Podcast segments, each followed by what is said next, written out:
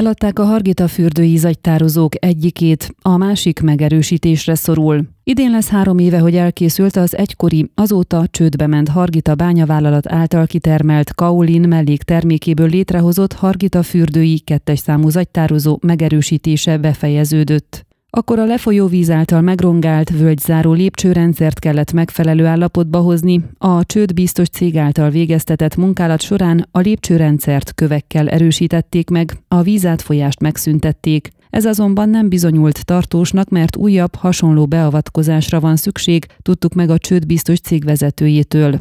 Jon Patronzsél kérdésünkre elmondta, a rendkívül bürokratikus előkészítés, amelynek során még csak a gátak biztonságáért felelős országos bizottság jóváhagyását várják, a vége felé közeledik, így nem sokára a kivitelezők kiválasztása következik. A munkálatokat idén biztosan elvégzik, azt viszont az igazgató sem érti, hogy ennyi idő alatt miképp rongálódott meg ismét annyira a völgyzáró gátrendszer, hogy komoly javítást igényel. A csőd biztos cég igyekszik túladni a kettes számú zagytározón, de nincs érdeklődés iránta, mivel a környezetre veszélyes létesítmény felszámolása csak jelentős költséggel történhet meg.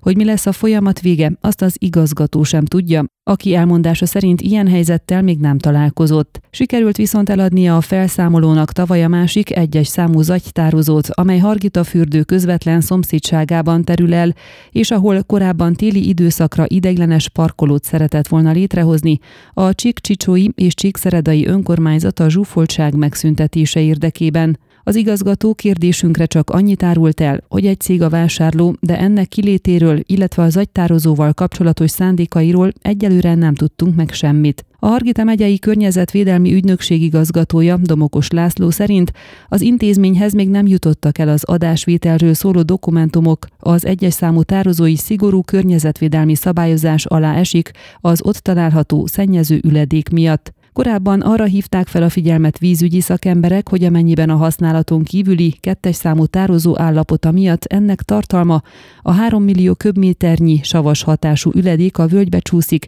jelentős környezeti károkat okozhat, elöntheti az üdülő telepre vezető megyei utat, a növényzetet belekerül a patakokba, egészen a Csíkszeredai Székelyudvarhely közötti 13 ájelzésű országútig juthat. A folyóvizekbe jutó szennyezés miatt a környezetőrség és a vízügyi igazgatóság is külön-külön több tízezer lejes bírsággal sújtotta a csődbiztost, amely 2020-ban bírósági úton próbálta ezeket a jegyzőkönyveket érvényteleníteni. Ez nem sikerült, keresetüket elutasították, a bírságokat ki kellett fizetni. Ön a Székelyhon aktuális podcastjét hallgatta. Amennyiben nem akar lemaradni a régió életéről a jövőben sem, akkor iratkozzon fel a csatornára, vagy keresse podcast műsorainkat a székelyhon.pro portálon.